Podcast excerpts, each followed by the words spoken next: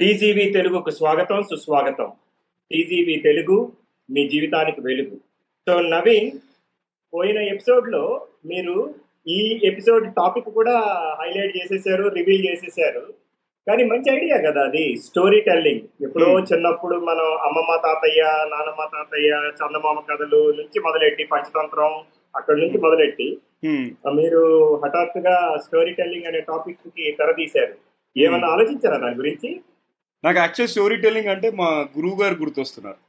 జీలో మా ఫ్రెండ్ ఉండేవారు శ్రీధర్ సింగిరెడ్డి అని చెప్పేసి ఆయన ప్రస్తుతం ఇప్పుడు అడ్వకేట్ అయ్యారు. ఆయన పిలుద్దాం ఈ టీజీబీ తెలుగులో. ఎప్పుడైనా కొన్ని లా రిలేటెడ్ ఎపిసోడ్స్ చేయొచ్చు మనం. అంటే బేసిక్గా ఎలాంటి సెక్షన్స్ ఉన్నాయి? మన common citizens human citizens rights ఏంటి అని ఆయన బాగా చెప్తారు ఆయన. కాకపోతే స్టోరీ టెల్లింగ్కి వెళ్తే ఆయన మాకు పిట్ట కథలు బాగా చెప్పేవారు. ఆయన ఎందుకంటే వేదాలు అన్ని చదివేశారు ఆల్మోస్ట్ రామాయణము భాగవతము. ఎప్పుడు చదువుతూనే ఉంటారు ఆయన ఎప్పుడు. పుస్తకాలు పురుగు మాకు టైం దొరికితే జీఈ డేస్లో కాఫీ జోన్కి వెళ్ళి గురుగారు పిట్టకథ చెప్పండి అంటే ఆయన చెప్తా ఉండేవారు. అండ్ నాకు చాలా వరకు గుర్తున్నాయి అవి. వాటిల్లో ఏంటంటే మోరల్ ఆఫ్ ద స్టోరీ అనేది మనకి ఇంపార్టెంట్ అయితే ఈ ప్రస్తావన నేను ఎందుకు తీసుకొచ్చానంటే ఇప్పుడు మనం టీజీవీ ఇంగ్లీష్లో చూసుకుంటే దగ్గర దగ్గర ఒక నాలుగు నాలుగు ఐదు full storytelling based episode చేసాం మనం. ఓకే అండ్ దానికంటే ముందు ఇప్పుడు మనం రెండు వందల యాభై ఎపిసోడ్ కాన్వర్జేషన్స్లో ఫస్ట్ వచ్చేది ఏంటి కమ్యూనికేషన్ కమ్యూనికేషన్ కమ్యూనికేషన్ అన్నారు. Second thing network network network అన్నారు. నా థర్డ్ థింగ్ ఏంటి? Story telling story telling story telling అన్నారు. అందుకే స్టోరీ టెల్లింగ్ ఇంపార్టెన్స్ అనేది మనము మన టీజీవీ తెలుగు ఆడియన్స్ కూడా పరిచయం చేసి దీనిలో లోతుగా వెళ్దాం. అట్లీస్ట్ ఇది ఒక బిగినింగ్ అనుకుందాము. అండ్ మీకు తెలిసిన స్టోరీస్ మీరు చెప్పండి. ఇంతలోకి నాకేమైనా గుర్తొస్తే నేను కూడా చెప్తా. ఓకే? షూర్ నాకు అంటే మీరు అన్నట్టు మనం చాలా మంది దగ్గర చాలా వింటూ ఉంటాం. నాకు బాగా కనెక్ట్ అయిన స్టోరీ టెల్లింగ్ ఆబ్వియస్లీ మీరు చెప్పినట్టు పంచతంత్రం చందమామ భారత భాగవత రామాయణాలు ఆ విషయానికి వస్తే బైబిల్ ఖురాన్ మీరు అన్నిట్లో బోల్డ్ బోల్డ్ బోల్డ్ స్టోరీస్ ఉన్నాయి కదా. కానీ ఈ కరెంట్ జనరేషన్లో నాకు స్టోరీ టెల్లింగ్ అంటే మన Steve Jobs I think two thousand five six టైంలో స్టాన్ఫర్డ్లో మ్, ఆయన ఈ గ్రాడ్యుయేషన్ సెరమనీకి చీఫ్ గెస్ట్గా వెళ్ళారు. అప్పుడు ఆయన ఒక మూడు స్టోరీలు చెప్పారు. మూడు స్టోరీలు చెప్తే అవి నాకు బాగా ఆ ఎనక్టోడ్స్ బాగా నచ్చినాయి అనమాట మేబీ అవి దాని గురించి చెప్పకపోతే Sure, చెప్పండి. సుధాకర్ ఐ థింక్ అది చాలా ఇంట్రెస్టింగ్ ఉంటుంది. ఎందుకంటే ఆయన లైఫ్లో ఆ స్పీచ్ అనేది ఒక మోస్ట్ మెమరబుల్. యూట్యూబ్లో చాలా వీడియోస్ ఉన్నాయి. ఆ వ్యాలిడిటరీ ప్లస్ వీళ్ళు ఇవన్నీ ఇనాగ్రల్ అడ్రస్ ఇవన్నీ ఇస్తూ ఉంటారు కదా? అది చాలా ప్రామినెంట్ పీపుల్ని ఇన్వైట్ చేసి చేస్తుంటారు. అది మన. ఇండియాలో కూడా కల్చర్ వచ్చింది luckily. But Steve Jobs plus Bill Gates వీళ్ళు చెప్పే స్టోరీస్ మాత్రం చాలా ఇన్స్పైరింగ్ ఉంటుంది మేబీ మీరు అవి షేర్ చేయండి. తర్వాత నాకు ఏదైనా గుర్తొస్తే నేను ఈ ఎపిసోడ్లో చెప్తే లేదంటే ఫ్యూచర్ ఎపిసోడ్లో చెప్తాం. చెప్దాం. ఆయన ఏం చెప్పారంటే జీవితంలో ఏదైనా ఈ రోజు మనకు ఒక బాధ కలిగిన ఒక సంతోషం కలిగిన మనం ఫ్యూచర్ని దృష్టిలో పెట్టుకుని ఏం చెప్పలేం. అంటే ఒకసారి వెనక్కి తిరిగి చూసుకుని గత స్మృతులు తవ్వుకుంటేనే we will have better appreciation అన్నట్టు అన్నారు ఆయన. అంటే ఏంటంటే ఆయన చెప్పిన words you can never appreciate life looking forward you can only appreciate it by looking backwards అంటే ఈ రోజు మీరు చూసి ఈ రోజు ఇది ఎందుకు జరిగింది అని బాధ ఆనందం ఏం కలిగినా అది మీరు అప్రిసియేషన్ కంటే ఒక పదేళ్ళు ఇరవై ఏళ్ళు ముప్పై ఏళ్ళ తర్వాత వెనక్కి తిరిగి చూసుకొని అరే ఇది భలే జరిగింది కదా ఆ రోజు అలా జరగబట్టి ఈ రోజు ఇలా జరిగింది కదా అని క్యారమ్ బోర్డ్లో కాయిన్స్ లాగా చూసుకుంటే it will have better understanding అనేది ఆయన చెప్పారనమాట అది చెప్పడానికి అది ప్రూవ్ చేయడానికి ఆయన మూడు ఎగ్జాంపుల్స్ చెప్పారు. నేను ఆ మూడు ఎగ్జాంపుల్స్ క్లుప్తంగా చెప్పేస్తాను. ఫస్ట్ ఏం చెప్పారంటే మనం చాలా మందికి తెలుసు స్టీవ్ జాబ్స్ అనే ఆయన్ని కన్న తల్లిదండ్రులు వేరు పెంచిన తల్లిదండ్రులు వేరు. ఆయనను పుట్టిన వెంటనే దత్తత ఇచ్చేశారు. దత్తత ఇస్తే కొత్తగా దత్తత ఇచ్చిన పేరెంట్స్కి వాళ్ళ బర్త్ పేరెంట్స్ చెప్పిన ఒకే కండిషన్ మా అబ్బాయిని బాగా చదివించాలి. అదొకటే వాళ్ళ కండిషన్ అన్ఫార్చునేట్లీ వీళ్ళ పేరెంట్స్ అంత అదే దత్త పేరెంట్స్ అంత చదువుకున్న వాళ్ళు కాదనమాట. కానీ మేము కమిట్ చేస్తున్నాం అని చెప్పి వాళ్ళకున్న అంత బ్లడ్ అండ్ స్వెట్ పెట్టి అతన్ని స్కూల్లో జాయిన్ చేశారు కాలేజీలో కాలేజీలో జాయిన్ చేసిన వెంటనే ఆయన ఫస్ట్ ఇయర్ అయిపోయిన వెంటనే హీ డిసైడెడ్ ఇది నాకు వర్కౌట్ అవ్వదు అని he plan to drop off కానీ డ్రాప్ ఆఫ్ అవ్వడానికి ముందు రోజుకు ఒక క్లాసులో జాయిన్ అయ్యేవాళ్ళు అనమాట మన యుఎస్ ఎడ్యుకేషన్ సిస్టమ్లో ఏంటంటే మీకు అటెండెన్స్ మీకు మీరు అది సబ్స్క్రైబ్ చేసుకున్నారా లేదా దానికి మీరు స్టూడెంట్ అనేది అంత ఎక్కువగా పట్టించుకోరు. మీకు ఇలా ఇంట్రెస్ట్ ఉండి వచ్చి క్లాసులో కూర్చుని నేర్చుకుంటే నేర్చుకోవచ్చు. అలాగా అతను టెక్నాలజీని వదిలేసి ఆర్ట్ క్యాలిగ్రఫీ దాంట్లోకి వెళ్ళేవాళ్ళట. ఆ క్లా ఆ క్లాసులు attend అయ్యేవాళ్ళట. See the funny part eighty one seventy nine eighty eighty one ఆ టైంలో మైక్రోసాఫ్ట్ యాపిల్ రెండు స్టార్ట్ అయినప్పుడు ఆ, అన్నిటికంటే బాగా పాపులర్ అయింది ఫాంట్స్ ఫన్ ఏంటంటే ఈ ఫాంట్స్ అనేది కాన్సెప్చులైజ్ చేసింది స్టీవ్ జాబ్స్ తన యాపిల్ మ్యాకిన్తోస్కి ఈ ఫాంట్స్ని ఇంట్రడ్యూస్ చేశారు. ఈ ఫాంట్స్కి ఎక్కడ ఐడియా వచ్చింది? ఆయన కాలిగ్రఫీ వలన ఒక్కొక్కటి ఒక్కొక్క ఫాంట్ దాన్నే తర్వాత మైక్రోసాఫ్ట్ కాపీ చేశారు. And you know as of today అసలు ఫాంట్ లేని జీవితం మనం ఊహించుకోలేము కదా? సో ఆ ఫాంట్కి కారణము అతను ఫస్ట్ ఇయర్లో ఇంజనీరింగ్ని వదిలేసి కాలిగ్రఫీ క్లాస్ జాయిన్ అవ్వటం. చూడండి ఎంత సరదాగా ఉందో. ట్వంటీ ట్వంటీ టూ రెండు వేల ఇరవై రెండులో ఈ రోజు మనం చూసుకుని ఎప్పుడో డెబ్బై ఐదులో ఆయన ఇంజనీరింగ్ కాలేజీలో కాలిగ్రఫీ క్లాస్ అటెండ్ అవటం వల్ల మనం ఫాంట్ చేయగలుగుతున్నాం అంటే యూనో సీ ది రిఫ్లెక్షన్ అది అది అనమాట connecting the dots backwards అంటే. అది ఒక స్టోరీ చెప్పారు ఆయన. రెండోది ఏం చెప్పారంటే ఏ మూవీలో కూడా జరగలేనిది జరగనిది అనమాట తను పెట్టిన కంపెనీ యాపిల్ను తను తీసేశారు తను పెట్టిన కంపెనీ తను స్టార్ట్ చేసిన యాపిల్ని ని లో అతనికి నచ్చి ఒక అతన్ని చైర్మన్ ఆఫ్ ది బోర్డు తీసుకువస్తే ఆ చైర్మన్ ఆఫ్ ది బోర్డు ఇతనికి ఆ మిగిలిన బోర్డు మెంబర్స్కి ఈయనకున్న యాటిట్యూడ్ వీటన్నిటి వల్ల వచ్చిన డిఫరెన్స్ ఆఫ్ ఒపీనియన్ అవి కరెక్ట్గా వర్కౌట్ అవ్వక అతను పెట్టిన కంపెనీని నుంచి అతనిని తీసేశారు ఎయిటీ ఫైవ్లో చూడండి ఏ మూవీలో కూడా చూపించరు ఇలాంటి సీను. కానీ ఆ రోజు ఆయన చాలా బాధపడి ఉంటారు. చాలా మంది బాధపడ్డారు ఆయన ఫాలో అయ్యేవాళ్ళు. కాకపోతే చాలా మంది సంతోషపడ్డారు కూడా. ఎందుకంటే ఆయన కొంచెం యాటిట్యూడ్ అనేది అంత మంచిది కాదని అంటూ ఉంటారు అనమాట so coming to the point ఆయన చెప్పింది ఏంటంటే ఎయిటీ ఫైవ్లో ఆయన ఫైర్ చేసిన తర్వాత ఆయన వెళ్ళి పిక్సార్ కంపెనీలో మేజర్ స్టేక్ మేజర్ ఇంట్రెస్ట్ తీసుకుని you know toy story cars అలాంటి కంపెనీ అలాంటి మూవీస్ తీసి first full fledged animated movie తయారు చేసి తర్వాత దాన్ని వాల్ డిస్నీ వాళ్ళు అక్వైర్ చేస్తారు అనుకోండి. ఆ ఆ ప్రాసెస్లో ఆ ప్రాసెస్లో పిక్సార్ తర్వాత వాళ్ళ ఫ్యూచర్ వైఫ్ ఇప్పుడు ఆవిడ వాళ్ళ వైఫ్ని కలిశారు పిల్లలు పుట్టారు. సో ఆయన ఏమంటారంటే ఆ రోజు నాకు చాలా బాధేసింది. నా కంపెనీలో నేను పెట్టిన కంపెనీలో నేను తీసుకొచ్చిన వ్యక్తి నా ఫ్రెండ్ నన్ను బయటికి పంపించేశారు అని ఆయనకి ఎంత కోపం వచ్చేసిందంటే ఉన్న షేర్లు అన్ని అమ్మేసి ఒకే ఒక షేర్ ఉంచుకున్నారట. ఊహించుకోండి ఆయన పెట్టుకున్న కంపెనీలో. ఆ షేర్ ఎందుకు ఉంచుకున్నారంటే షేర్ హోల్డర్కి మాత్రమే కంపెనీ జరిగే కంపెనీలో జరిగే updates annual general body meeting updates ఇస్తారు కదా. ఆ ఇవ్వటానికి వచ్చే కమ్యూనికేషన్ ఫార్మల్గా ఉండటం కోసం ఆయనకి ఒక షేర్ ఉంచుకొని మిగిలిన అమ్మేశారు. అఫ్ కోర్స్ ఆ తర్వాత ఆయన మళ్ళా తీసుకొచ్చారు ఐఫోన్ ఐప్యాడ్ ఐపాడ్ ఇంకా అది హిస్టరీ అనుకోండి. సో అది రెండో స్టోరీ ఆయన చెప్పేది ఏంటంటే ఆ రోజు ఎంత బాధపడ్డా. తర్వాత చూసుకుంటే ఆ అది జరిగి ఉండకపోతే నా భార్య లేదు పిల్లలు లేదు నేను పిక్సార్ లేదు డిస్నీ వాల్ వాల్ డిస్నీతో అక్విజిషన్ లేదు ఏమీ లేదు అని. మూడోది చెప్పండి నవి మూడోది మీరు చెప్పే ముందు నా స్టోరీ చెప్తా. ఎందుకంటే. కొంచెం వెరైటీ ఉంటది. వినేటోళ్ళకైనా చూసేటోళ్ళకైనా. ఆ, వివేకానంద గారు మూవీ చూస్తుండే నేను మొన్న ఎప్పుడు.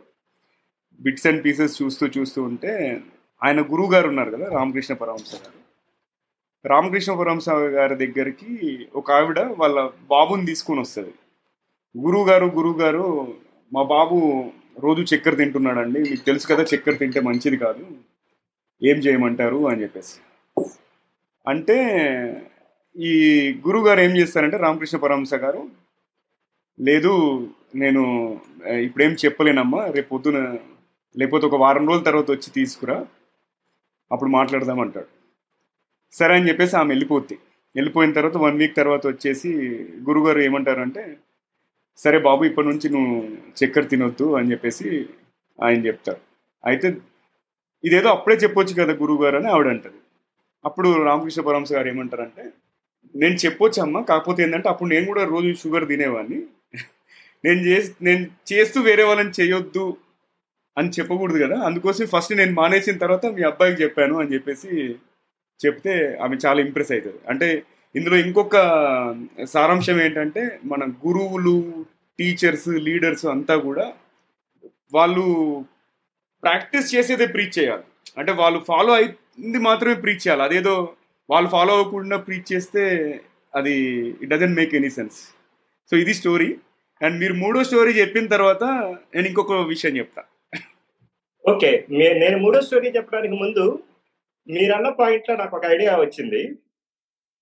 ఇప్పుడు మీరు అన్నారు గురువు గారు కానీ లీడర్స్ కానీ మనం someone whom we look up to మనం వాడిని చూసి ఆదర్శంగా తీసుకోవాలనుకునే వాడు వాళ్ళు.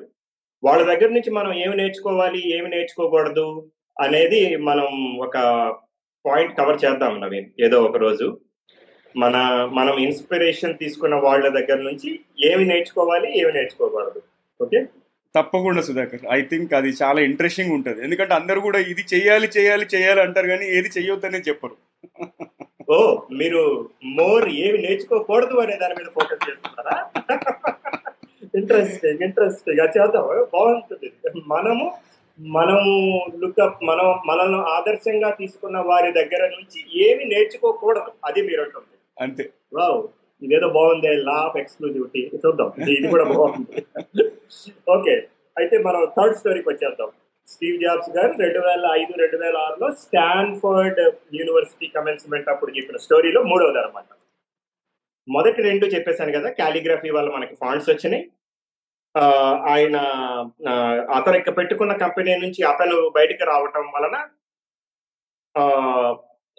అతను వైఫ్ పిల్లలు పిక్సారు కంపెనీ వచ్చింది. సో మూడో స్టోరీ ఆయన ఏం చెప్పారంటే ఇందాకే అన్నాను కదా ఆయన్ని కన్న తల్లిదండ్రులు వేరు పెంచిన తల్లిదండ్రులు వేరు. ఆయనకి లేట్ నైంటీస్లో క్యాన్సర్ డిటెక్ట్ అయింది. బై ద టైం ఆయనకి తెలిసేటప్పటికే two thousand one two thousand two అనుకుంటాను. అప్పటికి క్యాన్సర్ బాగా అడ్వాన్స్ స్టేజ్కి వస్తే చాలా మంది ఆయన వెంటనే చనిపోతారు అన్నారు. అఫ్ కోర్స్ ఇప్పుడు at the hindsight twenty two లో చూస్తే అది ఆయనకి క్యాన్సర్ ఫేజ్ వన్ అనమాట సో అప్పుడు ఆయన తన సొంత చెల్లెలు అంటే తనకి పేరెంట్స్ ద్వారా బయోలాజికల్ సిస్టర్తో బాగా పరిచయం ఏర్పడి వాళ్ళు చాలా క్లోజ్ అయ్యారనమాట సో అతను అప్పుడు చెప్పేవాళ్ళు అనమాట అసలు డెత్ అన్న పాయింట్ని చాలా చాలా రిలీజియన్స్లో హిందూ కానీ క్రిస్టియానిటీ లేకపోతే ఇస్లాం దేంట్లో అయినా కూడా డెత్ అనేది అంత ఎక్కువ డిస్కస్ చేయరు అనమాట బుద్ధిజం జైనిజం దేంట్లో అయినా. అబ్రహామిక్ అండ్ నాన్ అబ్రహామిక్ ఏ ఏ రిలీజియన్లోనూ అంత ఎక్కువ ఇష్టపడరు టచ్ చేయటం. కానీ ఆయన చెప్పారనమాట ఆ డెత్ రిఫ్లెక్షన్స్ ఎలా ఉంటాయంటే అతన్ని చాలా మందితో దగ్గరగా తీసుకువచ్చారు తెచ్చి తీసుకొచ్చింది ఆ సిచ్యువేషన్ ఇన్ఫాక్ట్ బిల్గేట్స్తో కూడా ఆ రౌండ్లో అతను చాలా బాగా క్లోజ్ అయ్యారు అతనికి ఆర్చ్ రైవల్ అనుకున్న అతను. అప్పుడే వాళ్ళు చాలా విషయాలు బయట పెట్టారు నైన్టీ ఫోర్ నైన్టీ ఫైవ్లో యాపిల్ తక్కువగా బాగా లోలో ఉన్నప్పుడు బిల్ గేట్స్ ఎలాగ ఫండ్ చేశారు మైక్రోసాఫ్ట్ ఎలా ఫండ్ చేసింది యాపిల్ ఇవన్నీ అప్పుడు రివీల్ చేశారనమాట వాళ్ళు. అంత ఉండేదన్నమాట. సో ఆ ఆ స్టోరీకి సుఖాంతం ఏం చెప్పారంటే ఆయన ఈ మూడు పాయింట్లు చెప్పి డెత్ రిఫ్లెక్షన్స్ కానీ దాని ముందు తన కంపెనీ నుంచి బయటకు వెళ్ళిపోవటం కానీ లేకపోతే కాలేజీలో క్యాలిగ్రఫీ నేర్చుకోవటం కానీ అన్ని చేయించి ఏదైనా సరే ఈ రోజు మీకు ఏం జరిగినా రేపొద్దున జరగబోయే గొప్ప పాజిటివ్ థింగ్కి ఇది జస్ట్ ఉపోద్ఘాతం మాత్రమే. అందుకని ఏదో చిన్ని తేడా జరిగిన వెంటనే ఎదురింటి వాళ్ళని పక్కింటి వాళ్ళని దేవుణ్ణి కనిపించిన వాళ్ళని తెలిసిన వాళ్ళని అందరినీ తిట్టేసి బాధపడి కృంగిపోయి అలా చేయొద్దు. మానసికంగా స్ట్రాంగ్గా ఉండండి. ఎందుకంటే ఈ రోజు జరిగే దీని వలన రేపేదో గొప్ప పాజిటివ్ థింగ్ జరగబోతోంది మనకి అని. ఆయన ఎండ్ ఎలా చేశారంటే నాకు బాగా నచ్చిన కోటు. ఎప్పుడో ఆయన చిన్నప్పుడు ఎక్కడో ఒక బుక్లో ఒక అట్లాస్ బుక్లో చూసిన కోట్ అట స్టే హంగ్రీ స్టే ఫూలిష్ అన్నది ఆయన ఫస్ట్ రివీల్ చేసింది. అప్పుడు ఆ two thousand five two thousand six Stanford ఫెసిలి you know ఫెలిసిటేషన్లో చెప్పారనమాట ఆయన స్టే హంగ్రీ స్టే ఫూలిష్ బేసికల్గా ఎప్పుడు ఆ అర్జ ఆ జీల్ ఉండాలి. ఎప్పుడు నేర్చుకోవడానికి మనం ఆపర్చునిటీ చూసుకుంటూ ఉండాలి. ఎందుకంటే ద డే మనం ఇంకా చాలు మనం అంతా తెలుసు అని అనుకుంటామా? ఇంకా ఆ రోజు మనం ఇంకా పరిసమాప్తం అయిపోయినట్టే. ఎందుకంటే నేర్చుకోవడానికి ఏమీ లేదు అంటే అంత మనకంటే బుద్ధి తక్కువ వాళ్ళు ఇంకెవరు ఉండదు అన్నమాట సో అది అవి ఆ మూడు స్టోరీస్. మీరు ఆ మాట అన్నప్పుడు నాకు బాగా కనెక్ట్ అయిన ఎనెక్డోట్స్ అవి అవి సూపర్ సుధాకర్. నాకు ఇప్పుడు గుర్తొచ్చింది. యాక్చువల్ ఏంటంటే మీరు చెప్పినప్పుడు నాకు గుర్తు లేకుండే బట్ ఇది వాచ్ చేసిన నేను. మల్టిపుల్ టైమ్స్ వాచ్ చేసిన కానీ మీకు తెలుసు కదా మనము. ఇన్ఫర్మేషన్ ఓవర్లోడ్ జనరేషన్లో ఉన్నాము. సో ఎప్పటికప్పుడు స్టోరేజ్లు కొత్త కొత్త విషయాలు రిప్లేస్ అవుతున్నాయి. బట్ గ్లాడ్ దట్ మనకు ఒక ఆపర్చునిటీ వచ్చింది రీకలెక్ట్ చేసుకోవడానికి. అయితే నేను ఇంకొక విషయం ఏం చెప్దాం అనుకున్నానంటే మొన్న ఈ మధ్య లారా లూయిస్ బార్ అనే ఒక ఆవిడతో టీజీవీ ఇంగ్లీష్లో ఎపిసోడ్ చేసిన నేను. ఆవిడ స్టోరీ టెల్లింగ్ ఫ్రేమ్వర్క్ గురించి అడిగాను. సరే అమ్మా అంతా బాగానే ఉంది. స్టోరీ టెల్లింగ్ స్టోరీ టెల్లింగ్ అంటున్నారు. మీరు ఎగ్జిక్యూటివ్స్ కానీ లీడర్స్ కానీ స్టోరీ టెల్లింగ్ ఉంటేనే వాళ్ళు ప్రమోషన్ వచ్చి వచ్చి సీఈఓ దాకా ఎదుగుతారు అని చెప్పేసి అంటున్నారు. సరే మరి ఆ స్టోరీ ఎలా చెప్పాలి? స్టోరీ టెల్లింగ్ అప్రోచ్ ఎలా ఉండాలి అని అడిగితే ఆవిడ ఒక ఫ్రేమ్వర్క్ చెప్పారు. ఏమని అంటే ఫస్ట్ మనం బ్యాక్గ్రౌండ్ ఇవ్వాలి. దేని గురించి అయినా. తరువాత మనం ప్రాబ్లం ఏదైతే ఫేస్ చేస్తున్నామో ఒక లేదంటే ఆబ్స్టెకిల్ ఏదైతే ఉందో దాన్ని హైలైట్ చేయాలి. థర్డ్ థింగ్ వచ్చేసి ఆ స్ట్రగుల్ని ఎలా ఫేస్ చేస్తున్నాము how did you overcome that and finally దానికి ఏం సొల్యూషన్ ప్రొవైడ్ చేశాము అనేది చెప్పి ఇలాంటిది ఏమన్నా ఫాలో అవుతే దానికి ఒక స్ట్రక్చర్ ఉంటుంది అండ్ ఆ స్టోరీ కూడా మెమరబుల్ ఉంటుంది. ఎందుకంటే ఇప్పుడు మనం కాన్ఫరెన్సెస్లలో అటెండ్ అవుతే పెద్ద పెద్ద లీడర్స్ వస్తారు. బట్ లాస్ట్లో ఒక ఇరవై మంది స్పీ స్పీకర్స్ ఉంటే ఒక్కరో ఇద్దరు గుర్తుంటారు మనకి. ఎందుకంటారు? ఎందుకంటే వాళ్ళు చెప్పింది మనం కనెక్ట్ అయ్యాం కాబట్టి. కనెక్ట్ అయ్యాం. వాళ్ళు ఏంటంటే హంబుల్గా మాట్లాడడము వాళ్ళకి జరిగిన ఇన్సిడెంట్స్ కొంతమంది నాకు ఇప్పుడు గుర్తుంది. ఏమని అంటే విమెన్స్ డేకి ఒకసారి మా దాంట్లో ఒక సిఐఓ అతను వచ్చి జీఈలో పనిచేసినప్పుడు అగైన్ వచ్చి చెప్పాడు అన్నట్టు ఆ స్టోరీ. ఏంటంటే అసలు నీకు ఇంట్లో ఆడవాళ్ళనే చూసుకోవడం తెలియదు అక్కడ వెళ్ళి ఆడవాళ్ళకి ఏం మెసేజ్ ఇస్తావయ్యా అని చెప్పేసి. అలా స్టార్ట్ చేశాడు ఆయన. అప్పుడు అందరు అటెన్షన్ అక్కడ నుంచే స్టార్ట్ ఆయన మీదకి వెళ్ళిపోయింది. అంటే ఐ స్టిల్ రిమెంబర్ దట్ ఇంకొక సెకండ్ ఇన్సిడెంట్ ఏంటంటే మనం సిడికేలో పనిచేసినప్పుడు ఒకసారి విమెన్స్ డే సెలబ్రేషన్స్లో ఒక లేడీని పిలిచాము నాకు లేడీ పేరు గుర్తులేదు. బట్ ఆవిడ ఏం మాట్లాడిందంటే సి మీరంతా ఇప్పుడు ఈవినింగ్ ఫోర్ థర్టీ అవుతుంది కానీ మనం ఏదో విమెన్స్ డే అని ఒక సెలబ్రేషన్ చేస్తూ ఈ స్పీచ్ ఒకటి మాతో ఆర్గనైజ్ చేశారు. బట్ ఒకసారి గుర్తుంచు ఒక్కసారి మీరు ఆలోచించండి. మీ మైండ్లో ఏం తిరుగుతుందంటే రాత్రికి డిన్నర్ ఎట్లా ప్రిపేర్ చేయాలి? లేకపోతే రేపటి వర్క్ గురించి ఏం ఆలోచించాలి? పిల్లవాడు హోంవర్క్ చేశాడా లేదా? అది ఇది అని చెప్పేసి ఆవిడ రియల్ టైం స్టోరీస్ ఏవైతే ఉందో అది చెప్పి స్టార్ట్ చేసింది. అది కూడా చాలా మంచిగా కనెక్ట్ చేయడం వల్ల అందరూ శ్రద్ధతో విన్నారు అన్నట్టు. సో స్టోరీస్ అనేది చాలా ఇంపార్టెంట్ అండ్ యా ఇంకేమైనా ఉందా? మనం ఈ ఎపిసోడ్ కన్క్లూడ్ చేసే ముందు?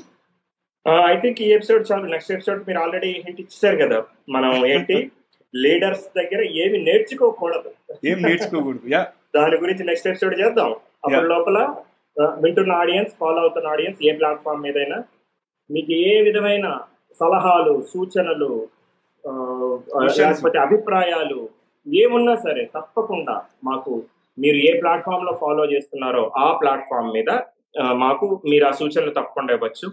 ఆ, అలా కాదు డైరెక్ట్గా సోషల్ ప్లాట్ఫామ్లో మీకు ఇంట్రెస్ట్ లేకపోతే TGV Telugu TGV T L U G U TGV Telugu at Gmail dot com mail చేయొచ్చు. లేకపోతే నవీన్ మీకు బాగా ఇష్టమైన speak pipe dot com slash the guiding voice మళ్ళీ రిపీట్ చేస్తున్నా. Speak pipe dot com slash the guiding voice అని చెప్పేసి ఈ యూఆర్ఎల్ని మీ మొబైల్ బ్రౌజర్ కానీ ట్యాబ్లెట్ బ్రౌజర్ కానీ ల్యాప్టాప్ బ్రౌజర్ కానీ ఎక్కడైనా సరే హిట్ చేయండి. చేసిన వెంటనే ఒక పాపప్ వస్తుంది allow your mic to record అని. అది అలో అని టిక్ చేసి మీరు వాయిస్ మెసేజ్ రికార్డ్ చేయండి. రికార్డ్ చేసిన వెంటనే మాకు ఈమెయిల్ నోటిఫికేషన్ వస్తుంది. ఆ ఆన్సర్ని మేము ఫ్యూచర్లో ఇదర్ నేను కానీ సుధాకర్ కానీ లేకపోతే మా ఫ్రెండ్స్లో ఎవరైనా ఆన్సర్ చేస్తారు. అండ్ గుర్తుంచుకోండి అందరూ మీ క్వశ్చన్ ఏదైనా కావచ్చు కెరియర్ రిలేటెడ్ కావచ్చు పర్సనాలిటీ డెవలప్మెంట్ కావచ్చు లేకపోతే రిలేషన్షిప్ ఇష్యూస్ కావచ్చు మనీ మేనేజ్మెంట్ కావచ్చు ఎనీథింగ్ ఒకవేళ మా వల్ల కాకపోతే మా ఫ్రెండ్స్ అయినా మీకు మీకు ఆన్సర్ చేస్తారు. ఓకే సో అంతేనండి ఇవాళకి so thank you so much చూస్తున్నందుకు లేదా వింటున్నందుకు మళ్ళీ మరో ఎపిసోడ్లో కలుద్దాం. వింటూనే ఉండండి చూస్తూనే ఉండండి. టీజీవీ తెలుగు మీ జీవితానికి వెలుగు.